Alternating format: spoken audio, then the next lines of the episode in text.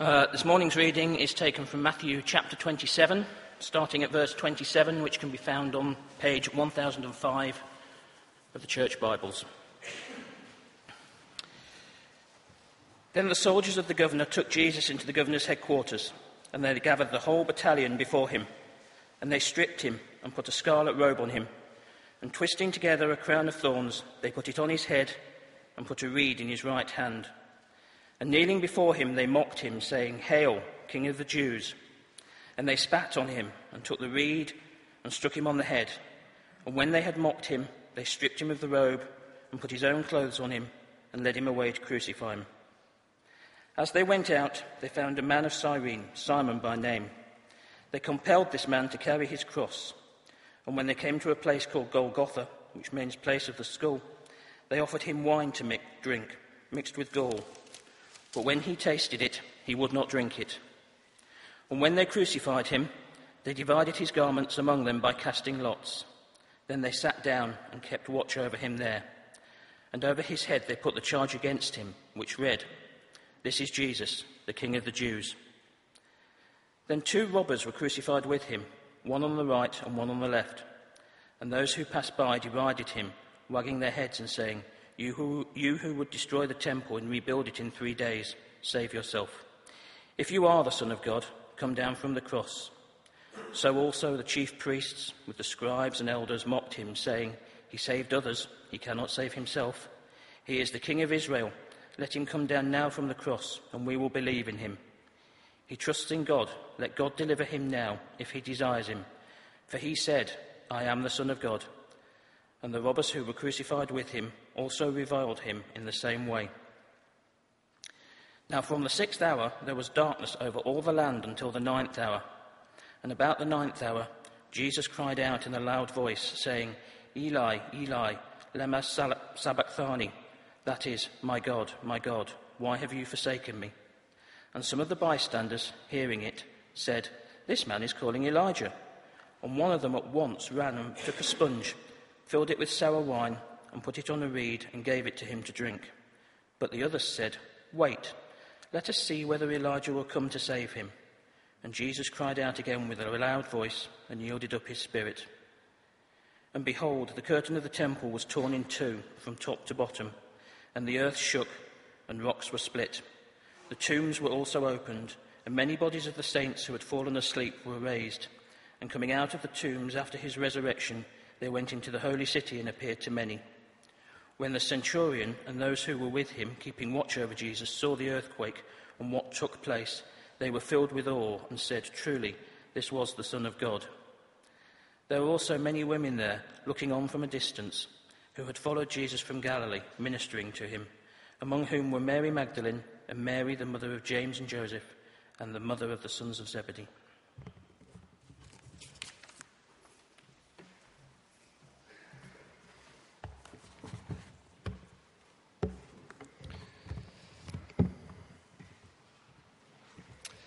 Verse 54 says, When the centurion and those who were with him, keeping watch over Jesus, saw the earthquake and what took place, they were filled with awe and said, Truly, this was the Son of God.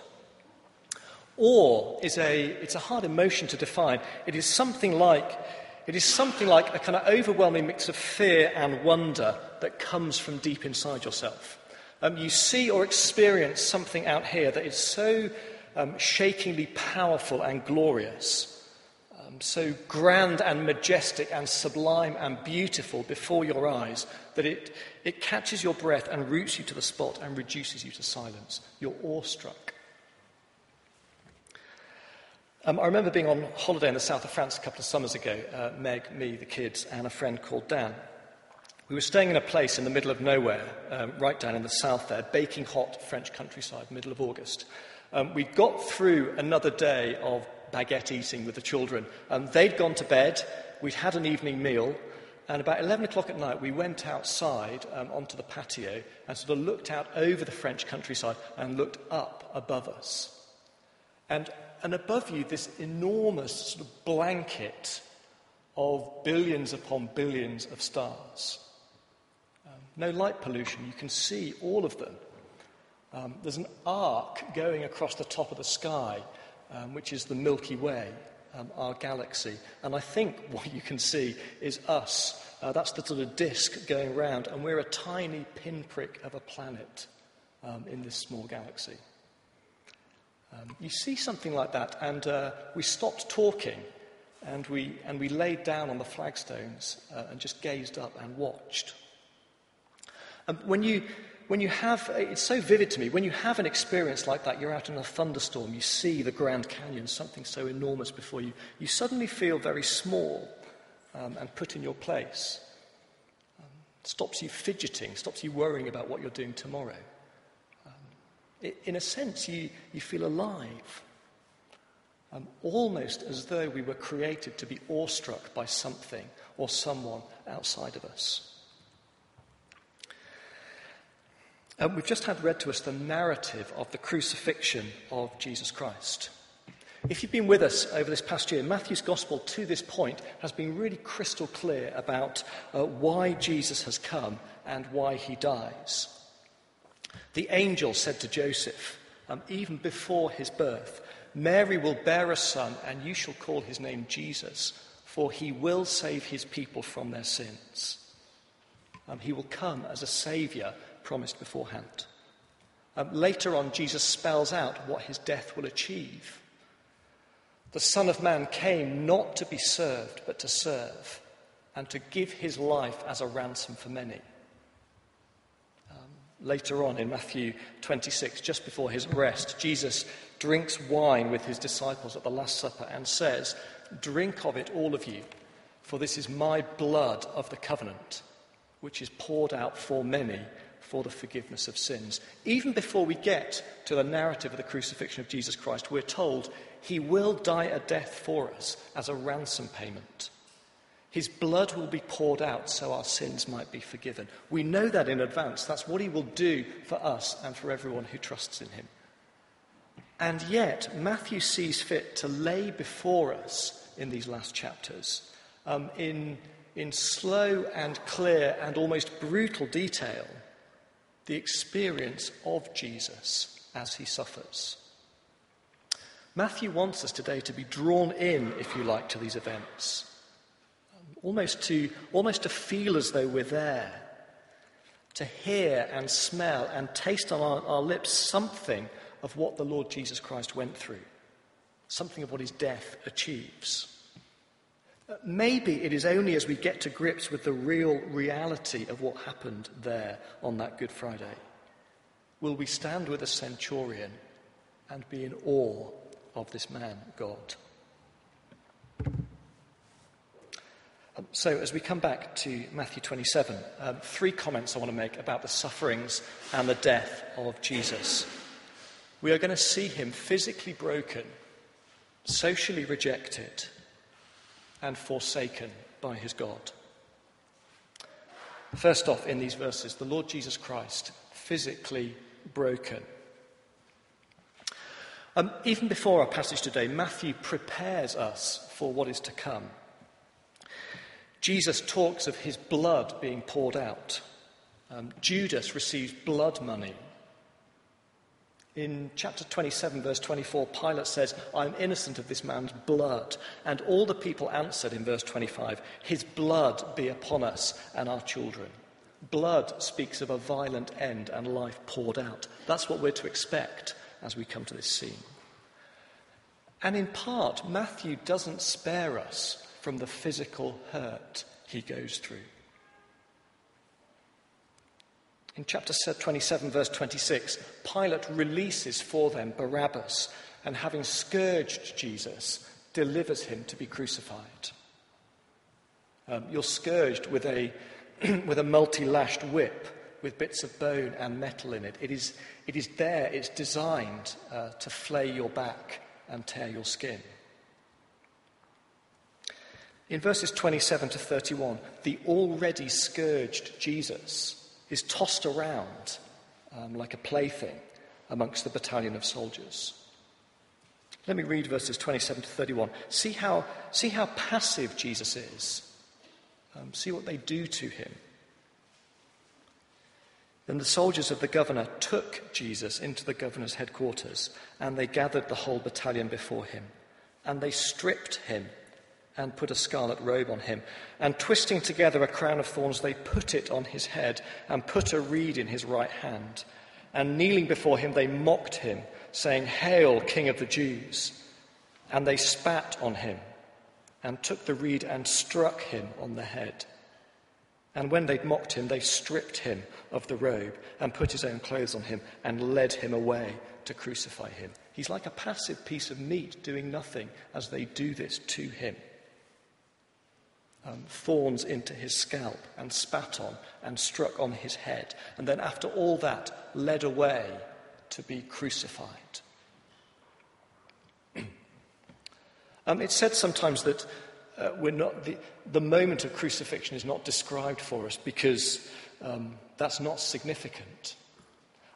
I think, in fact, Matthew's readers are so fully aware of what crucifixion involves that it doesn't need spelling out. Um, they hold the body of Jesus down, and nails are driven through his hands into the crosspiece. His feet are nailed into the upright, and the cross is then hoisted up for Jesus to hang there naked and bleeding and gasping for breath. Um, one writer says of crucifixion, it is the most cruel method of execution ever practiced. It deliberately delayed death until maximum torture had been inflicted. Jesus Christ is the Lord of glory. He's the Son of God come to earth, and yet here he is physically broken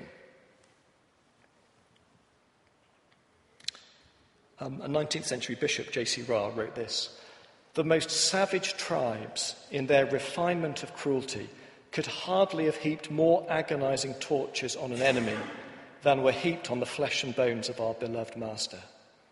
Never let it be forgotten that he had a real human body, a body exactly like our own, just as sensitive, just as vulnerable, just as capable of feeling intense pain and then let us see what that body endured.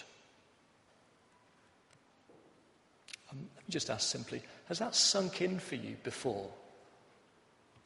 Um, the physical reality of the Lord Jesus being mocked and whipped and crucified. Come to another angle in the text here. Yes, physically broken, but there is more. Secondly, see the Lord Jesus Christ socially rejected. Uh, it's true, isn't it, that, um, that loneliness, a, a kind of deep loneliness, is such a curse for us. Um, you can experience loneliness when you're, when you're by yourself, of course. You can experience loneliness actually in a, in a busy city or a bulging family or a packed canteen.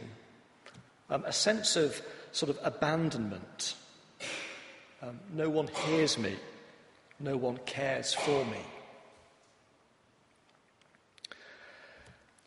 Flannery O'Connor was a 20th century writer, and in her book Wise Blood, there's a terribly lonely character um, called Enoch Emery. There's a scene in which the, the 18 year old Enoch gets in a queue with some children uh, to shake hands with a man in a gorilla suit. Quote There were only two children in front of him by now. The first one shook hands and stepped aside. Enoch's heart was beating violently. The child in front of him finished and stepped aside and left him facing the ape, who took his hand with an automatic motion. It was the first hand that had been extended to Enoch since he'd come to the city. It was warm and soft.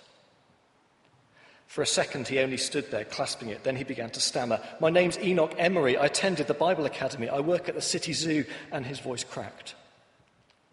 The star leaned forward, and a change came in his eyes. An ugly pair of human ones moved closer and squinted at Enoch from behind the celluloid pair. You go to hell, a surly voice said, low but distinctly, and the hand was jerked away. Enoch's humiliation was so sharp and painful. Desperate for a warm and soft hand, rejected. here in the crucifixion account, in the midst of Jesus' overwhelming physical pain, he hangs absolutely alone with all the world bar none against him. And even before his trial, the disciples had left him and fled. Battered by this battalion of soldiers, he's a single figure in the middle, not a friendly eye. And hanging helplessly at this point, the moment when he most needs comfort, he experiences only rejection. See that happening in verse 39 on. And those who passed by as he was being crucified derided him wagging their heads and saying, You who would destroy the temple and rebuild it in three days, save yourself. If you're the Son of God, come down from the cross. So also the chief priests with the scribes and elders mocked him, saying, He saved others, he cannot save himself. He's the King of Israel. Let him come down now from the cross and we will believe in him. He trusts in God. Let God deliver him now if he desires him. For he said, I am the Son of God and the robbers who were crucified with him also reviled him in the same way. Do you see what's going on? Around him, every single voice, a voice of harsh abuse. You go to hell, they say to him. No human touch, no sympathy or comfort, abandoned by the ones he came to save. In Matthew's Gospel, Jesus speaks of hell as a place of outer darkness, um, the burning rubbish tip outside the gates, a place of no community or friendship, but isolation and misery. That is what the Lord Jesus is experiencing here. Physically broken, socially abandoned, and yet there is something even deeper and darker that he goes through. Because, thirdly, on the cross, Jesus Christ is God forsaken. Let me read verses 45 and 46. Now, from the sixth hour, there was darkness over all the land until the ninth hour. And about the ninth hour, Jesus cried out with a loud voice, saying, Eli, Eli, lama sabachthani. That is, My God, my God, why have you forsaken me? Darkness at noonday over the land in the Bible speaks of the fierce anger and judgment of God. Um, a judgment that is poured out and funneled down onto this one bleeding head. And about the ninth hour, Jesus cried out with a loud voice. It is not a polite shout for help. He is screaming at this point in agony. My God, my God, why have you forsaken me? Forsaken simply means deserted and left desolate. So at this moment of darkness, God the Father, the giver of every good gift, deserts Jesus Christ. He withdraws into the darkness. Um, if you like, he severs every cord of kindness and blessing, and Jesus experiences only curse.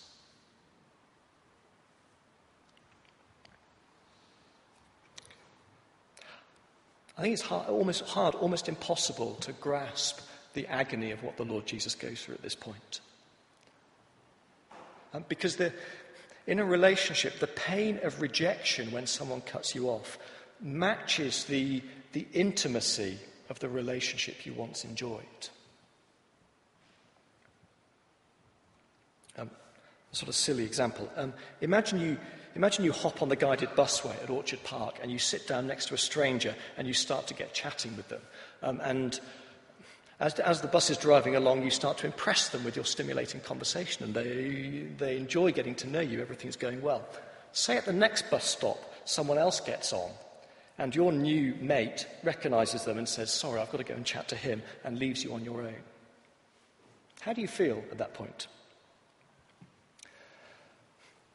Obviously, they've made an error in not wanting to get to know you better.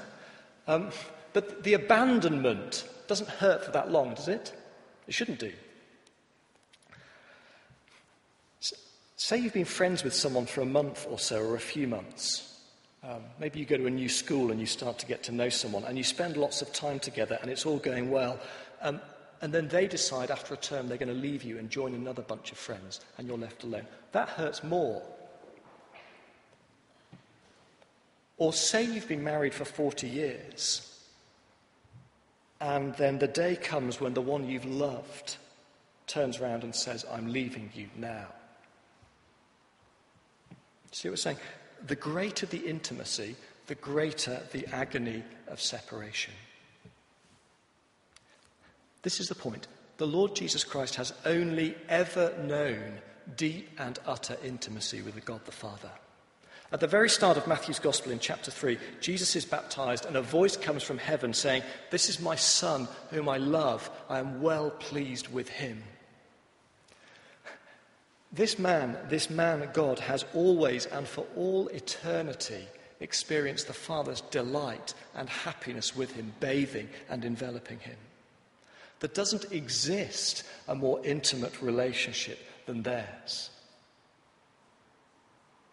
Now hear him screaming, and every cord cut.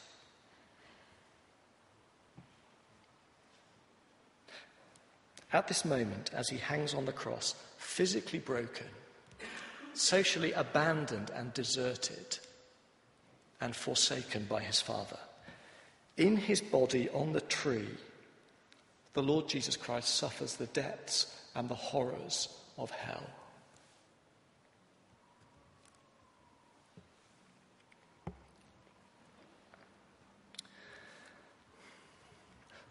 What is it about the crucifixion that pulls me up short? Um, what is it about reading the narrative of his death that sort of hits me afresh? It does pull me up short, you know. Um, I've been a Christian for 19 years. I know what happened on that day. I, I heard about it. I believed in his death for me. And yet, there's some sense in which the real events of his crucifixion, I almost hide my face from them sometimes. Um, in my mind, I can, I can sanitize what happened. The, the cross can become for me a sort of clean and neat doctrine up here um, that I can package up and sign up to and assent to. Um, when I do that, I, I talk about his death and the cross so lightly. Of course, he died for me and I sing a song in church and it's uplifting, and then I'll have a cup of tea and I'll get on with mumbling about how busy life is and how stressed I am. It's almost as though it's almost as though I refuse sometimes to contemplate the full, terrible horror of it. And I wonder, I wonder if that's because I know that the sufferings of the Lord Jesus Christ expose me. Um, they expose, firstly, the shallowness of my discipleship. I'm really happy to follow the King. I want to be a Christian. And yet, what does the Lord Jesus Christ demand of those who would come after him? Answer that I take up my cross and follow him. When I get to grips with the crucifixion, what is the Lord Jesus Christ asking of me? That I let go of self preservation and an easy life and a tidy family and church and crucify my desires and bleed and spend myself in the service of my God, a life patterned on His. I almost want to put a barrier between me and Him and that. Not just that, though. Were I to really get to grips with the horrors of His suffering, you know what would have to go in my life? The sheen of respectability, the kind of desire for acceptability. Um, because the agonies of the Lord Jesus force us to confront the deep, deep offence of our sins and the terrible cost paid for our forgiveness. Do you see that? Because, and this is the awful glory of the cross, all of this that he went through is for us and for our salvation. And the Lord Jesus Christ bleeds like this, not for his own sins, but for mine.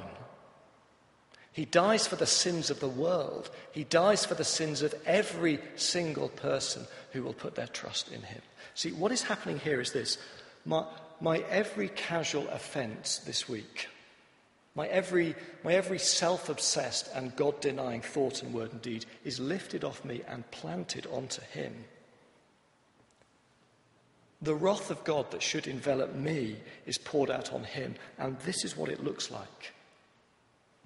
Every wound and hole in him, every thorn in his scalp, every drop of blood spilt, every gasping breath, he is paying the price for sin. He screams and is forsaken by his Father that I need never suffer the same. See, that is the infinite cost of the, of the, of the cross. That is its glory. Were I to get that, it would undo me. How could I live half heartedly? How could I stand up and be proud in the face of that?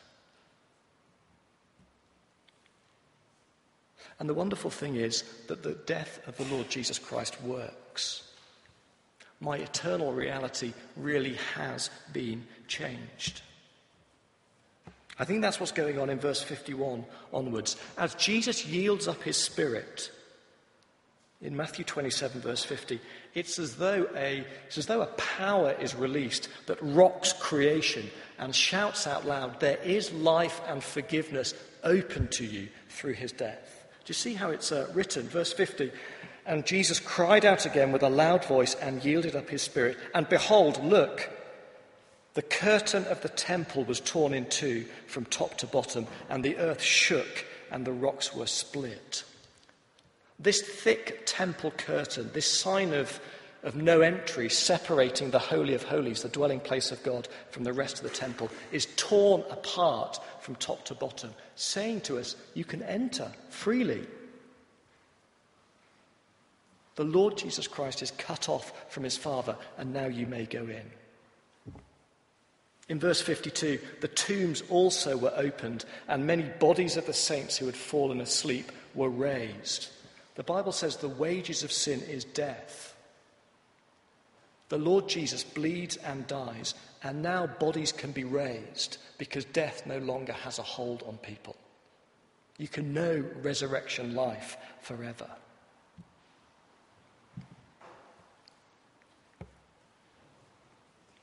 As, as we come to a close this morning, let me ask what, what do you do in the face of the death of Jesus? How do you respond to this remarkable event? In verse 54, when the centurion and those who were with him, keeping watch over Jesus, saw the earthquake and what took place, they were filled with fear, with awe, and said, Truly, this was the Son of God. Awe. You see, you see an event so powerful and so glorious, so terrible and so beautiful that it puts you in your place and roots you to the spot and makes you feel alive. See, we were created to be awestruck by the glory of Jesus Christ crucified. So this morning, as you come face to face with Him, will you kneel in humble faith before this Saviour? Will you give your life to sing his praise?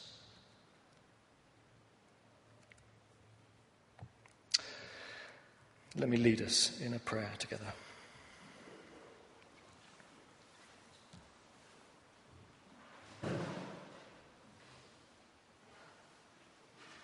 Almighty God, this is a moment in history of of remarkable, uh, a remarkable event. So hard for us to um, see what the Lord Jesus Christ endured. We praise you for his sufferings, for how he stood so passively before his creatures and allowed himself to be pierced and slain. We praise and thank you humbly that he died for us and for our salvation. Our Father, the moment happened when you turned your face away and he experienced only curse, and all of that so that we might be welcomed in. Please would you please would you help us to so grasp the wonder of this event that we would be struck again and that we would be lost in wonder and praise. Uh, we pray for Jesus' sake. Amen.